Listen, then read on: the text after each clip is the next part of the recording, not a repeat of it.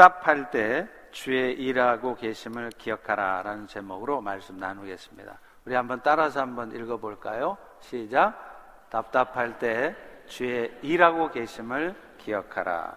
출애굽기 2장 1절부터 3절 말씀입니다. 제가 봉독해 드리겠습니다. 레이 가족 중 한 사람이 가서 레이 여자에게 장가들어 그 여자가 임신하여 아들을 낳으니 그가 잘생긴 것을 보고 석 달 동안 그를 숨겼으나 더 숨길 수 없게 되매 그를 위하여 갈대 상자를 가져다가 역청과 나무 진을 칠하고 아기를 거기 담아 나일강과 갈대 사이에 두고 아멘. 어, 영국의 프리미어 리그에서 득점 왕에다가 파워 랭킹 1위를 달리고 있는 손흥민 선수를 잘 아실 것입니다. 영국 프리미어 리그에서 아시아 사람이 득점 왕이 된 것은 영국 축구 역사상 최초랍니다. 손흥민 선수가 오늘날과 같은 월드 클래스, 그 유명한 혼라, 호날두, 메시 이런 사람 다 제치고 월드 클래스 선수가 되기까지는 그를 키워냈던 그의 아버지 손웅정 씨의 남다른 수고가 있었습니다. 손웅정 씨는요, 자신이 최근에 쓴 모든 것은 기본에서 시작한다 라는 책에서 오늘날 손흥민이 왜, 왜 월드 클래스의 선수가 될 수밖에 없었는가를 쓰고 있습니다. 손웅정 씨는 이 아들에게 축구를 가르칠 때요, 처음 7년 동안은 리프팅, 이거 아시죠? 이렇게 툭툭툭 하는 거. 이 리프팅 같은 기본 기술만 가르쳤대요. 그러니 얼마나 지루하겠어요. 그 지루해하는 아들에게 그가 늘 해준 말이 있었습니다. 나무가 위로 뻗어나갈 것만 생각하면 사소한 태풍에도 무너지지만 뿌리가 튼튼한 대나무는 나중에 20cm, 30cm까지도 자란다. 그러면서 그는 이 유소년 축구 선수들의 부모들이 계속 기본 기술만 훈련하는 방식에 대해서 불안해하면 이 손웅정 씨는 그 부모들에게도 똑같은 말을 해준답니다. 무엇이 불안하십니까? 성급한 욕심이 당신들을 불안하게 하는 것은 아닙니까? 이렇게 말한다는 거예요. 대나무가 자라기 위해서는 땅 속에서 최소 5년 동안 우물 틔우기 위한 준비를 해야 한답니다. 마찬가지로 하나님의 사람도 절대로 하루아침에 세워지지 않습니다.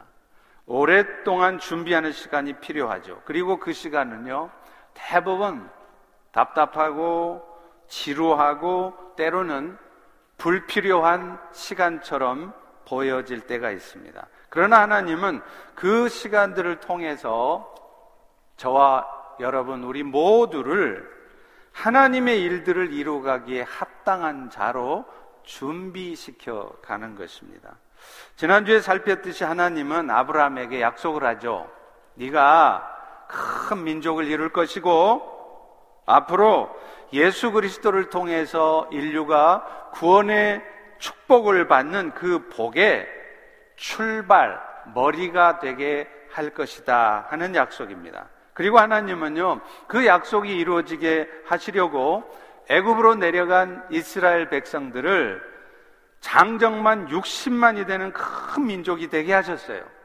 그리고 마침내 오늘 출애굽기 2장과 3장에서는 그 백성들을 애굽에서 이끌어 내는데 그 일을 위해 우리 하나님은 어떻게 준비하셨는가를 보여주신다는 것입니다. 하나님은 이 일을 모세를 통해 이루셨어요. 근데 중요한 것은 하나님은 아주 오래 전부터 아무도 모르는 사이에 그 일을 이미 준비하고 계셨다는 것을 확인할 수 있다는 거예요. 여러분이 오늘 이 말씀을 들으시면 새삼, 새삼 우리 하나님의 치밀하심, 신실하심을 확인하게 될 것입니다.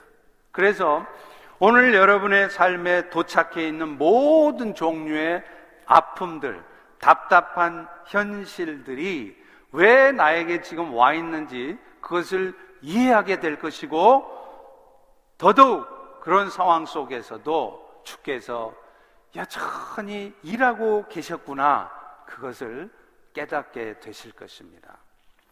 하나님은 이스라엘을 건져내기 위해서요 아주 오래전부터 그 일을 다 계획해 놓으셨어요.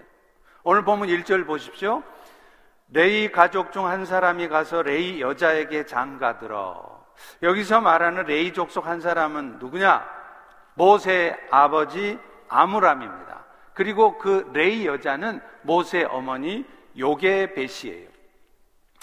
바로가 이스라엘을 몰살시키려고 남자 아이들을 다 죽이려고 할 때요. 하나님은 그런 와중에서도 그들을 이끌어낼 인도자 모세를 조용히 준비하고 있었단 말입니다.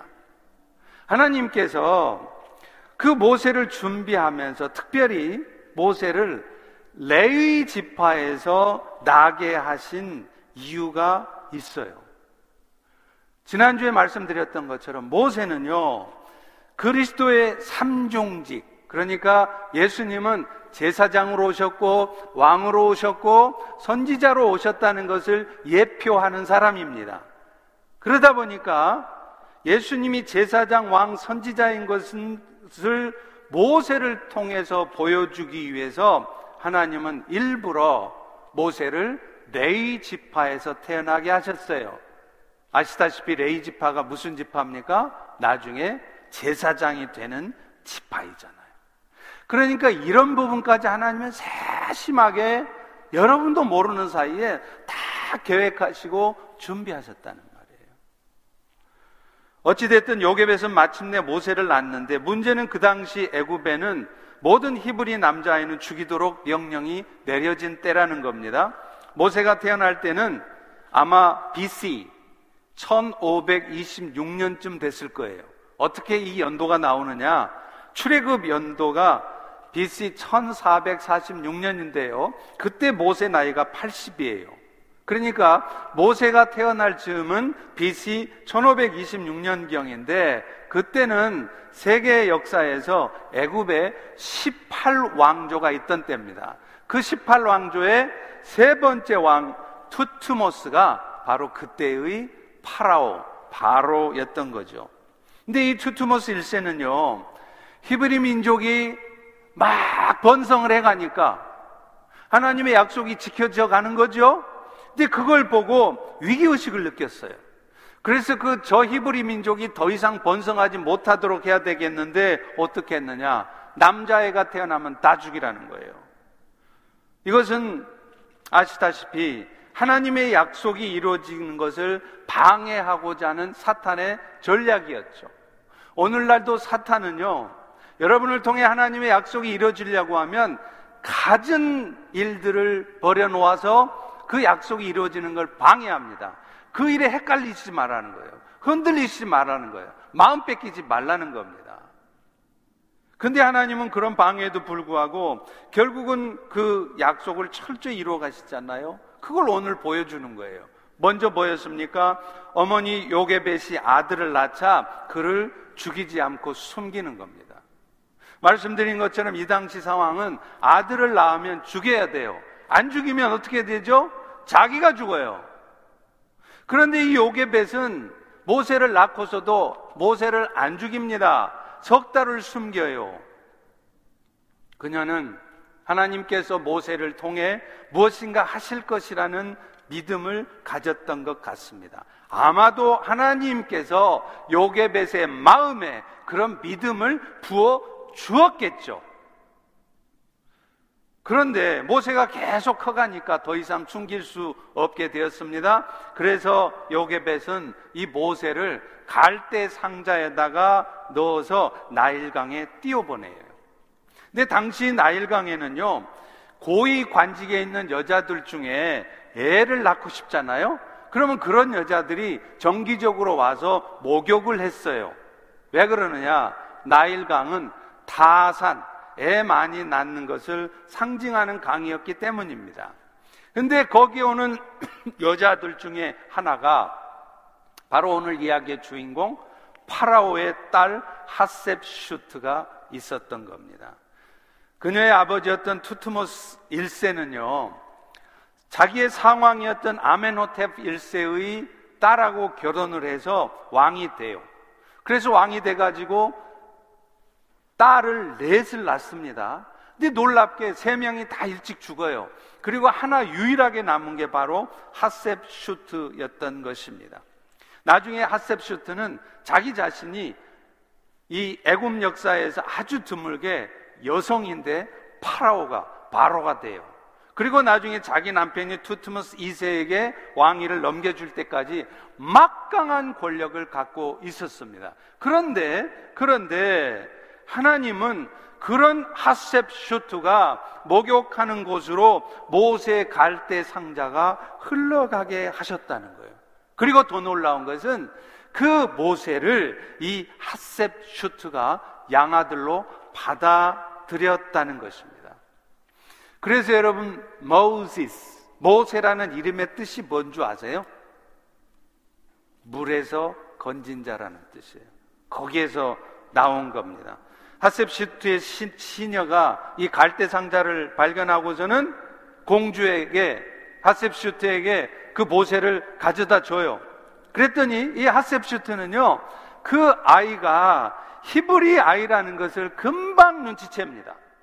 6절에 보십시오. 그 아기를 보니 그 아이가 우는지라 그가 그를 불쌍히 여겨 이르되 이는 히브리 사람의 아기로다. 하셉슈트가 그 아이가 히브리 사람 아이라는 걸 알았으면 어떻게 해야 되죠? 죽여야죠. 근데 죽이지를 않아요. 이유가 뭡니까? 하나님께서 하셉슈트의 마음을 움직이는 거예요. 그래서 그 아이를 보고 불쌍히 여기는 마음을 갖게 하신 겁니다. 그래서 하셉슈트는 자신의 이 막강한 권력을 이용해서 그 아이가 히브리 아이임에도 불구하고 자기의 양아들로 받아들인 것입니다. 여러분 이것이 이것이 바로 하나님이 하시는 일이에요.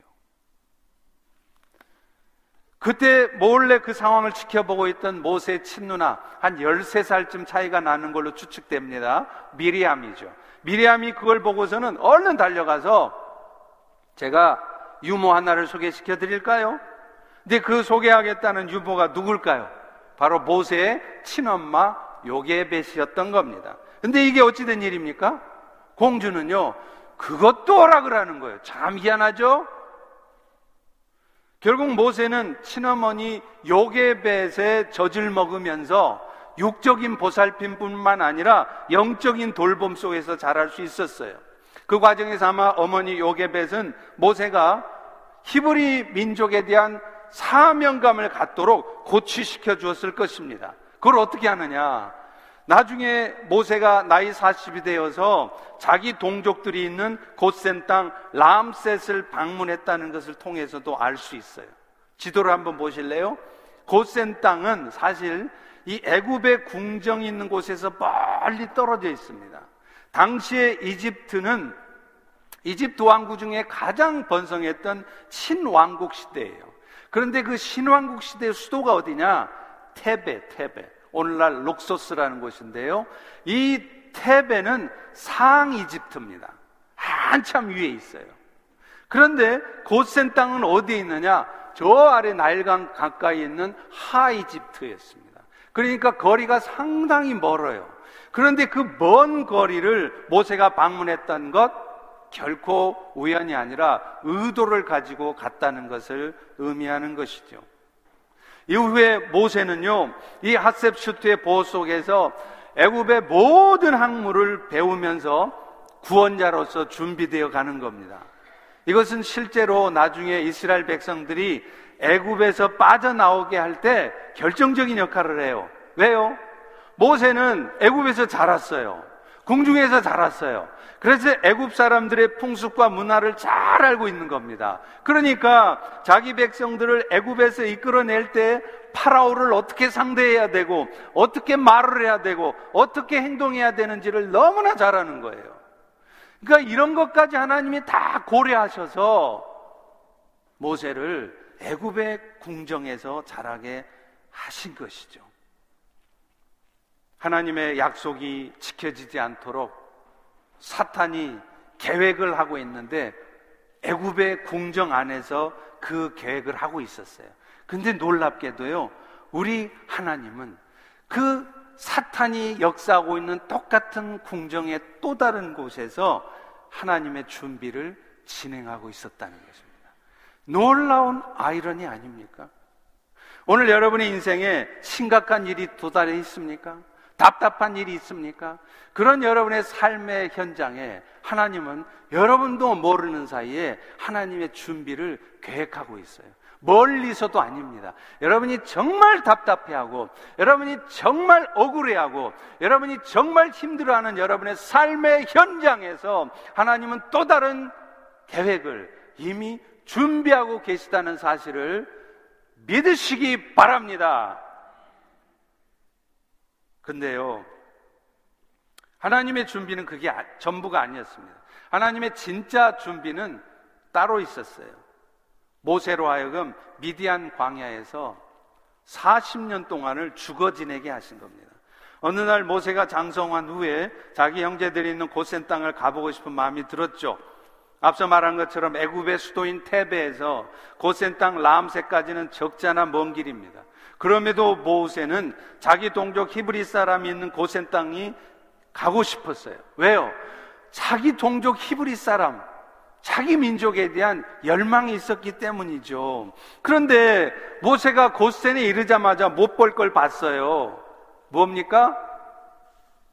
애후의 감독관 하나가 자기 동족 히브리 사람 치는 것을 본 겁니다. 이때 모세는요, 혈기를 못 참아요. 그래서 그 애굽 사람을 쳐 죽이게 되는데 놀랍게 이 일 때문에 모세는 미디안 광야로 쫓겨갑니다. 그리고 거기서 40년을 썩어 지내는 거예요. 15절에 보면 이렇게 말합니다. 바로가 이 일을 듣고 모세를 죽이고자 하여 찾는지라 모세가 바로의 낯을 피하여 미디안 땅에 머물며 사실 여러분 생각해 보세요. 애굽의 강력한 권한을 갖고 있는 실권자 합셉슈트의 양아들이 그 수많은 애굽 백성 중에 한 명 죽었어요? 죽였어요? 그게 고대 사회에서 문제가 됩니까? 하나도 문제될 이유가 없어요. 그런데 문제는 그 당시에 바로가 그걸 빌미로 해서 모세를 잡으려고 했다는 겁니다. 그 당시 바로는 누구냐? 하셉슈트의 남편이었던 투트모스 2세가 일찍 죽자 그의 뒤를 이었던 투트모스 3세였습니다. 그는 하셉슈트가 아이를 낳지 못하니까 투트모스 2세가 궁녀 사이에 낳은 아들이었어요. 그렇기 때문에 이 현재 파라오 투트모스 3세 입장에서는 당연히 자신의 계모인 하셉슈트가 총애하고 있는 양아들 모세가 라이벌일 수밖에 없죠. 경계할 수밖에 없죠. 그런데 마침 이 모세가 애굽의 감독관 죽였단 말이에요. 옳다구나. 그걸 빌미로 해서 모세를 잡으려고 하니까 모세는 도망갈 수밖에 없었던 것이죠. 여러분 이게 이게 하나님이 하신 일이라는 거예요. 우연이 아니라는 거예요. 일이 잘못된 게 아니라는 거예요.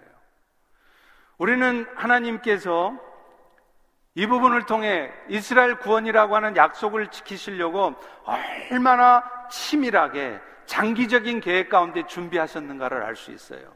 하나님은 분명 이스라엘 민족을 애굽에서 빼어내는 일을 모세에게 맡기셨습니다. 그러니까 모세를 태어나게 하셨죠. 또 모세를 최고의 권력자의 양아들로 자라게 하셨어요. 그런데 그런데 왜 갑자기 하나님은 그 모세가 애굽에 있지 않고 미디안 광야로 쫓겨가게 하셨을까요? 그것도 그곳에서 무려 4년도 아니고 40년 동안이나 썩어 지내게 하셨을까요? 어쩌면 그 과정에서 가장 답답했을 사람이 누구일까요? 모세예요. 왜냐하면 모세는 자신의 동족 히브리 사람들이 애굽에서 얼마나 고통받고 살고 있는지를 잘 알고 있어요. 자기 눈으로 봤거든요. 자기 민족에 대한 안타까움을 갖고 있는데 문제는 그 모세는 미디안에 있는 모세는 그 이스라엘을 위해서 자기가 할 수 있는 일이 아무것도 없었다는 거예요. 그런 상황에서 모세는 주구장창 눌러 앉아서 80이 될 때까지 그 모양으로 답답한 삶을 살아야 했던 것입니다. 그런데 사실 그 시간들은요, 모세를 진정한 구원자로 하나님이 준비시켜가는 시간이었어요. 무엇보다도 그런 답답한 상황에서도 여전히, 여전히 주께서 일하고 계심을 굳게 믿고 그래서 그런 상황 속에서도 자신의 생각을 철저히 내려놓고 인내하면서 하나님의 때를 기다리게 하는 훈련의 시간이었어요. 실제로 그렇습니다. 하나님의 일을 해야 될 사람들에게 가장 필요한 것이 바로 그 인내 훈련이에요. 나중에 모세가 이스라엘을 애굽에서 이끌어낼 때 실제로 그런 믿음과 인내가 필요했죠. 왜요? 모세는요, 출애굽 과정에서 얼마나 힘든 시간을 지내야 했는지 몰라요. 왜요? 가장 먼저는 수시로 파라오가 마음을 바꿔요. 나가라 그랬다가 금방 또 마음 바꿔서 안 돼! 나가! 안 돼! 나가! 안 돼! 그 변덕을 모세는 다 견뎌야 합니다. 복장 터지겠죠. 근데 더 문제가 있습니다. 이스라엘 백성들이 그런 모세의 말을 안 거예요. 그들은 자신의 눈앞에 여호와의 보여주시는 기적이 나타나도요, 관심 없어요. 하나님의 말씀에 관심 없어요. 그들의 관심은 뭐냐? 당장의 자신들이 고통스러운 것, 거기만 포커스 돼 있어요.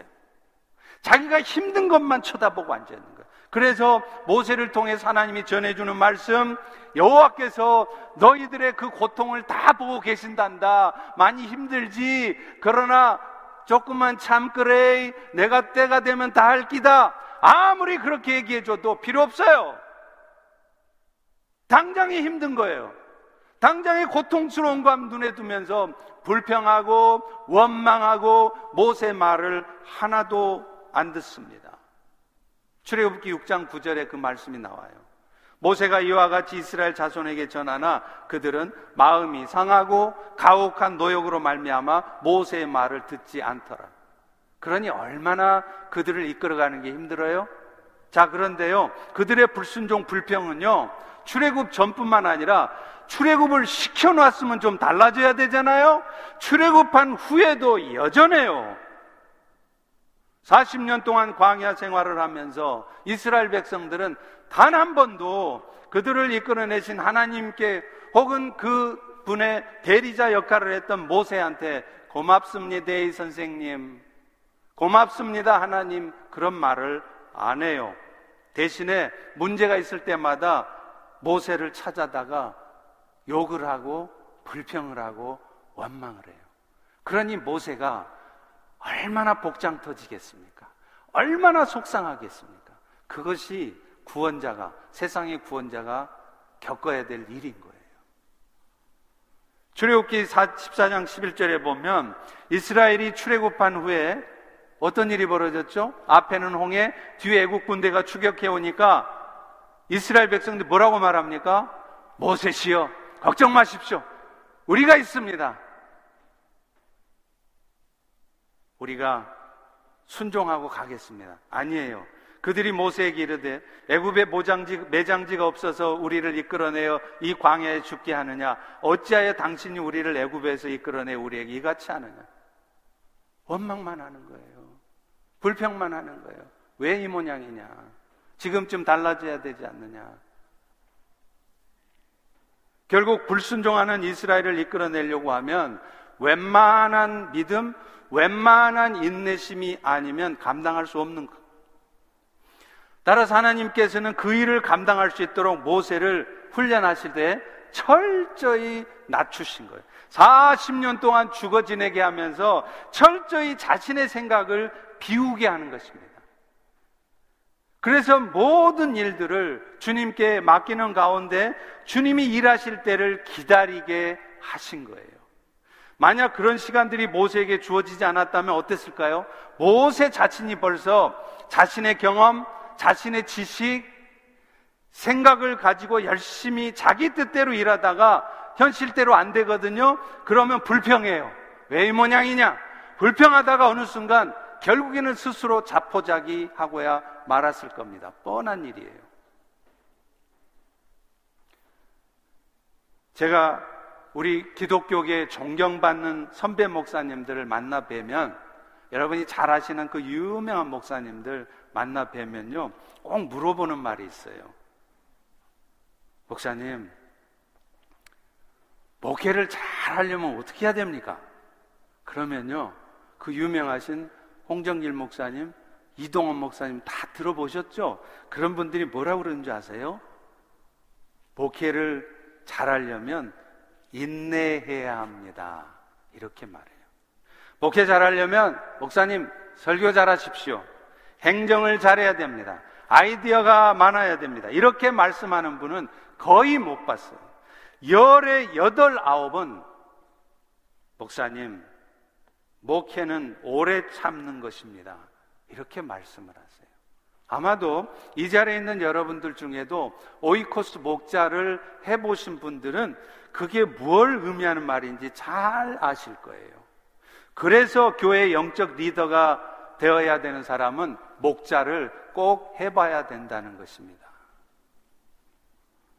실제로 최고의 스승이셨던 예수님 보세요. 제자들하고 3년을 동고동락 했잖아요. 그렇게 가르쳤어요. 그런데도 그들은 예수님이 이 땅에 구원자로 오셨다는 사실을 깨닫지 못해요. 예수님이 안 가르쳤겠어요? 심지어는 인류를 죄와 사망에서 건져내기 위해 십자가에 죽으실 때 그 제자 중에 단 한 명도 주님 발 앞에 있지 않았습니다. 그러니 영혼들을 주의 은혜로 이끌어내는 일이 얼마나 어려운지를 알겠죠. 하나님께서 오늘날 우리의 인생에도, 여러분의 인생에도 제법 답답한 상황, 그런 상황을 오랫동안 경험하게 하시는 이유도 똑같아요. 주님께서 맡겨주신 사명을 감당할 사람에게 가장 필요한 것은요, 세상의 지식이 아닙니다. 경험이 아닙니다. 어떤 상황에서도 끝까지 주님이 하실 것이라는 믿음을 갖고 그때까지 말 많이 하지 않고 웬만하면 말 없이 인내하는 것이에요. 그렇지 않으면요, 주의 뜻을 이루는 과정에서 그런 사람들은 수시로 주님 앞서가요. 자기가 다 해요. 말은 주님이 하신다 하고 자기가 다 나서서 계획하고 준비하고 따지고 살피고 그런데 일은 안 된단 말이에요. 어느 순간 자신의 생각대로 되어지지 않는 현실을 보면 원망스럽죠, 이제? 불평하게 되어 있죠? 그러다 결국 스스로 포기합니다. 그래서 하나님은 주의 일에 크게 쓰실 사람일수록 철저히 낮추세요. 일이 뜻대로 안 되게 하는 상황을 경험하게 하십니다. 도무지 끝을 모르는 기다림 가운데 있게 하세요. 왜 그럴까요? 철저히 자신의 생각과 마음을 비우게 하시려고 하는 거예요. 절대로 네 생각대로 안 된다. 절대로 네가 생각하는 것이 옳은 것 같지 아니다는 것을 깨닫게 하시는 겁니다. 지난주 몇 주 동안 함께 살펴봤던 선교적 영성 시리즈 기억나시죠? 그럴 때 그 선교적 영성의 맨 첫 번째 출발이 뭐라고 했죠? 기억나십니까? 한번 대답 나오나 한번 봐야죠. 여덟 번에 걸쳐서 선교적 영성 제가 쭉 시리즈로 설교했습니다. 그 선교적 영성 출발 첫 번째 가장 필요한 부분이 뭐라 그랬죠? 자기 비움이었습니다.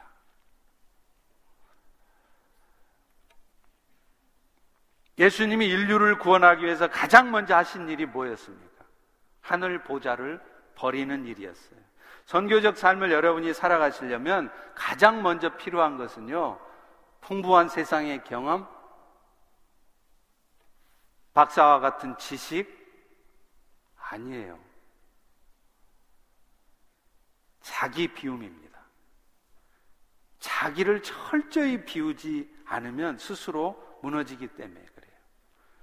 내 마음을 비워야 혹시 자신의 뜻대로 전개되지 않은 상황에서도 불평하거나 원망하거나 낙심하지 않기 때문입니다. 그래서 결국은 그런 사람들이 하나님의 때에 하나님께서 하나님의 방법으로 하나님의 일을 이루신다는 것을 목격하는 거예요.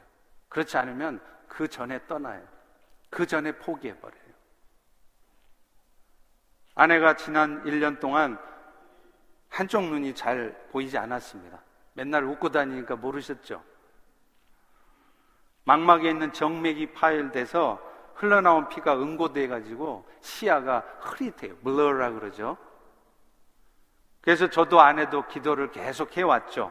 안과에 가서 지속적으로 안구 주사라는 주사도 계속 맞았어요. 그런데 처음에만 반짝 좀 좋아지는 듯 하더니 별 차도가 없는 거예요. 아하, 바울처럼 이미 주신 은혜가 커서 이제는 그렇게 한쪽 눈은 잘 안 보인 채로 살아가야 하나 보다 그렇게 생각했습니다. 사실이요?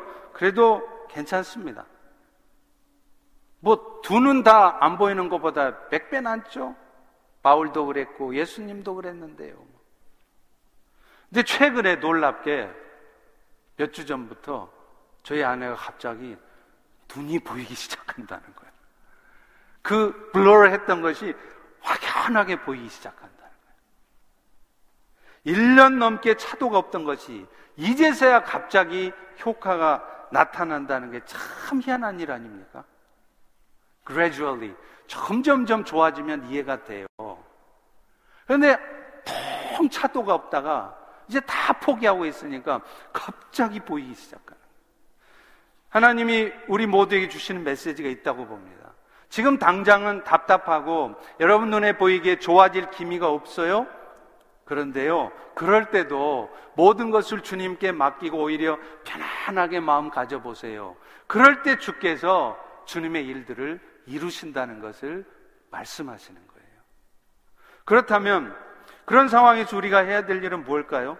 주께서 주의 때에 주님의 방법으로 친히 이루실 것을 믿는 가운데 오늘 또 우리는 묵묵히 인내하는 것입니다. 말 많이 하지 마시고 대신에 묵묵히 기도하시는 것입니다. 그리고 오늘 설교의 제목처럼 답답해도 지금 이 순간에도 주께서 일하고 계심을 기억하면서 오히려 내가 내려놓아야 될 것이 무엇인가 진지하게 여러분의 삶을 돌아보는 것입니다. 마지막으로 하나님의 준비는요. 모세로 하여금 오직 여호와 하나님의 공급하시는 힘으로만 일하고 그래서 그분께서 말씀하시는 대로만 순종하시도록 하신 일이에요. 드디어 하나님은 답답해하고 있는 모세 앞에 나타납니다. 모세에게 비로소 모세야 이제 내 백성 이스라엘을 구원하라 사명을 주시기 위해서죠. 그런데 하나님께서 모세에게 나타나신 장면이 참 재미있습니다. 타도 타도 꺼지지 않는 떨기나무 불꽃 사이에 나타나신 거예요. 출애굽기 3장 2절에 보십시오. 여호와의 사자가 떨기나무 가운데로부터 나오는 불꽃 안에서 그에게 나타 나시니라. 그가 보니 떨기나무에 불이 붙었는데 사라지지 않는다. 이 사라지지 않는다는 부분이 영어 성경으로 보면 burning up이라고 되어 있어요. 이 말이 무슨 말이니까? 계속 탄다는 말이에요. 하나님께서 모세에게 나타나시되 사명을 주실 때 꺼지지 않는 불꽃 가운데 나타나신 분명한 이유가 있습니다. 무슨 메시지일까요? 하나님께서 공급하시는 힘으로 일하면 타도 타도 꺼지지 않는 불처럼 지치지 않는다는 거예요. 포기하지 않는다는 거예요. 이스라엘을 구원하는 일을 할 수 있다는 겁니다. 그러나 자기 스스로의 힘으로 뭔가를 이루려고 하면 자기의 의지대로 이루려고 하는 사람은 반드시 실망합니다. 반드시 시험 듭니다. 반드시 포기하는 때가 옵니다. 자기 먼저 지푸레 겨워서 쓰러지는. 모세가 신기해서 불 가운데로 가니까 하나님이 말씀하시죠. 내가 내 백성 이스라엘의 고역과 부르짖음을 들었다. 이제 내가 애굽으로 내려가서 내 백성들을 그 고통에서 벗어나게 할 것이다. 그러니 모세야 이 일을 해다오. 8절에 보십시오. 내가 내려가서 그들을 애굽의 손에서 건져내고. 근데 여기서 본문의 말씀을 잘 보세요. 애굽에 누가 내려간다고 했죠? 실제로 누가 갔습니까? 모세가 갔잖아요. 그런데 하나님은 그거를 모세가 갔다고 말하지 않고 내가 나 여호와가 애굽에 갔다라고 말씀을 하십니다. 무슨 말입니까? 그 일을 하는 것은 너 모세지만 실제적으로 그 모든 역사를 이루는 것은 나 여호와다 이 말이에요. 그러니 제발 네 힘으로 그거 절대로 하지 말라는 거예요. 네가 나서서 하지 말라는 거예요. 네가 나서서 네 힘으로 하다가 시험 들고 불평하고 좌절하고 포기하고 그러지 말라는 거예요. 그런데 이 말귀를 모세가 40년 훈련을 받고서도 또 못 알아들어요. 그래서 11절에 이렇게 말합니다. 내가 누구에게 바로에게 가며 이스라엘 자손을 애굽에서 인도하여 내릴까? 제법 겸손한 것 같죠. 담임 목회자로서 제가 종종 여러분들에게 이런저런 부탁을 드릴 때가 있어요. 그럴 때면 많은 분들이 이렇게 대답을 하세요. 아마 찔리신 분들이 좀 계실 텐데. 목사님, 제가 그걸 어떻게 해요? 저는 자격도 안 되고요. 능력도 여건도 안 돼요. 물론 겸손하게 대답하시느라고 그렇게 대답하시는 것 저도 잘 압니다. 그런데 저는요, 그런 여러분의 대답이 어떻게 들리느냐 하면 꼭 이렇게 들려요. 목사님, 나중이라도 여건 되면 저의 힘으로 해볼게요. 그게 여러분 힘으로 됩니까? 여러분 힘으로 하시렵니까? 그러니까 맨날 시험 드시는 거예요. 그러니까 맨날 힘들다고 하고 지치고 포기하는 것입니다. 이스라엘 백성들을 애굽에서 건져내시는 일은 하나님이 하세요. 모세는 그 일에 수종드는 사람일 뿐입니다. 모세가 하는 게 아니에요. 그런데 모세는 그 모든 일을 자신의 힘으로 했죠. 40년 전에. 그러니까 무슨 짓을 합니까? 혈기를 못 참고 애굽의 감독관을 쳐 죽이고 그것 때문에 40년 동안을 죽어 지내야 했다는 것입니다. 오늘날 여러분들의 사회생활, 신앙생활도 마찬가지예요. 내 힘으로 하려고 하면 잘 안 됩니다. 금방 지칩니다. 그러나 하나님으로, 하나님의 공급하시는 힘으로 하면요, 진짜 안 지쳐요. 일은 슬렁슬렁 하는 것 같은데 내가 애쓴다고 되는 게 아니에요. 하나님이 하시니까 그 일이 되는 거예요. 왜 봉사하다가 시험이 드냐 하면 내 힘으로 하기 때문에 그렇습니다. 항상 주의 도우신 가운데 일하면 일이 잘 될 뿐만 아니라 힘도 안 들고요. 그래서 여러분이 만약 지쳐 있다면 그것은 여러분이 일을 많이 해서가 아닙니다. 어쩌면 여러분이 뭔가를 하려 하고 있기 때문입니다. 여러분의 생각대로 뭔가를 이루려 하고 있기 때문에 그렇습니다. 여러분이 많이 힘들다고 느껴지신다면 지금 여러분의 하는 일이 많아서가 아닙니다. 여러분이 주님 앞서서 지금 일하고 계시기 때문입니다. 하나님이 가장 기뻐하시는 사람은요, 일 잘하는 사람이 아니에요. 빈틈없이 모든 것을 준비해서 정확하게 일을 끝내주는 사람이 아닙니다. 순종을 잘하는 사람이에요. 자기는 부족해도 좀 연약해도 하나님이 목사님을 통해서 말씀하신 것이면 제가 아멘 할게요. 해볼게요. 이런 사람을 기뻐하시고 하나님은 그런 사람들을 통해서 일을 하십니다. 그래서 제가 25년 가까운 이 목회 경력 통해서 가만히 보면요. 어떤 사람들을 하나님 축복하시느냐. 목사님을 통해서 주시는 말씀을 들으면 그걸 하나님의 음성으로 듣는 거예요. 제가 무슨 하나님이겠어요? 아니잖아요. 그러나 하나님을 신뢰하기에 저의 입술을 통해서 들려지는 말씀을 어쨌든 아멘, 아멘 하려고 애쓰는 분들, 하나님은 그런 분들을 높이시고 쓰시더라고요. 그러니 펠로십 성가대를 위해서 이제 좀 해보십시오. 성현창 집사님의 죽음이 헛되지 않게 좀 합시다. 그렇게 이렇게 얘기를 하시면 음? 하면 예 한번 해볼게요.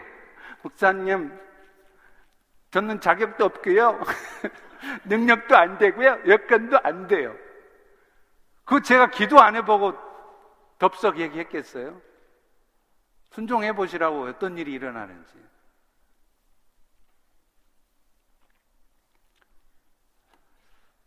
오늘날 그것이 세상 일이든 주의 일이든 내 마음대로 안 된다면 내 힘부터 빼야 됩니다. 대신에 주님 앞에 더 겸손히 무릎 꿇으셔야 돼요. 내 힘으로 되는 것은 아무것도 없기 때문입니다. 그런데요, 정말로 무릎 꿇고 구하면요, 정말로 주님이 역사하시고 또 한번 그런 경험을 하신 분들은 모든 것이 감사할 따름이에요. 불만스러운 게 없어집니다. 잘 돼도 감사하고요. 잘 안 되는 상황에서도 주께서 일하고 계시는 상황으로 받아들이기 때문이에요. 그리고 모든 일을 할 때 항상 가장 먼저 가장 많이 무릎 꿇고 간절히 기도합니다. 그리고 그럴 때 주님은 역사하십니다. 제가 지난 주간 정말 귀한 간증을 들었습니다.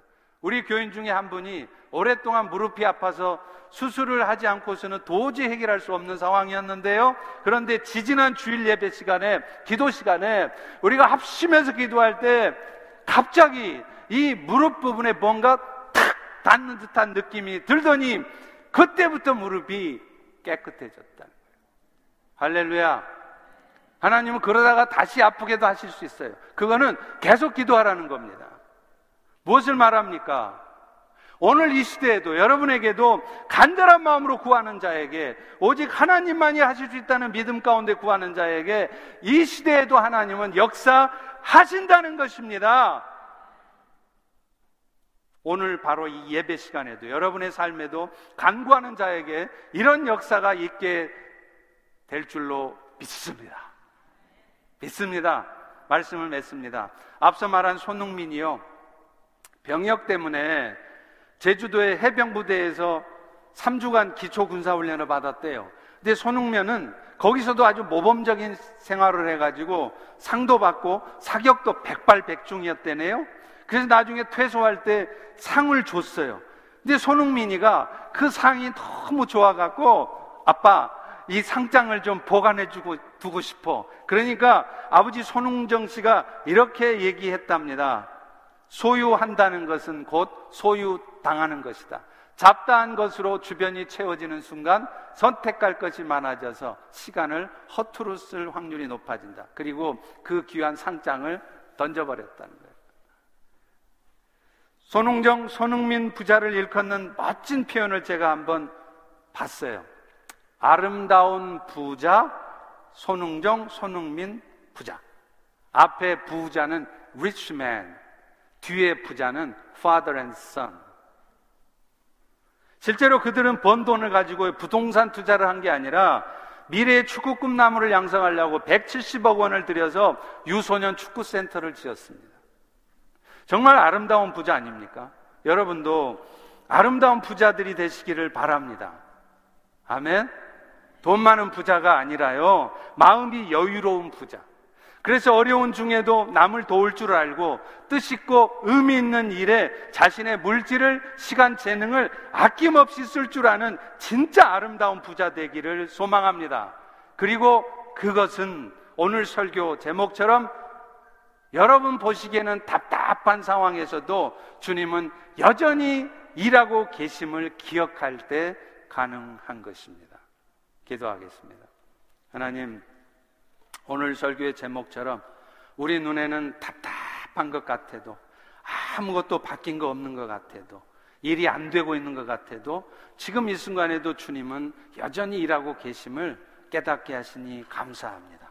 그리고 그 주님의 일하심은 무엇보다도 내 심령이 변화되어지고 내 자신이 비워지고 내 자신이 더 겸손하게 주님 앞에 낮아지는 일인 것임을 깨닫게 하시니 감사합니다. 우리의 삶의 현실 속에서 불평하고 또 염려하고 두려워하는 것 대신에 오늘 말씀을 붙들고 인내하며 하나님의 때를 기다리는 우리 모두가 되게 하여 주옵소서. 예수님 이름으로 기도합니다. 아멘.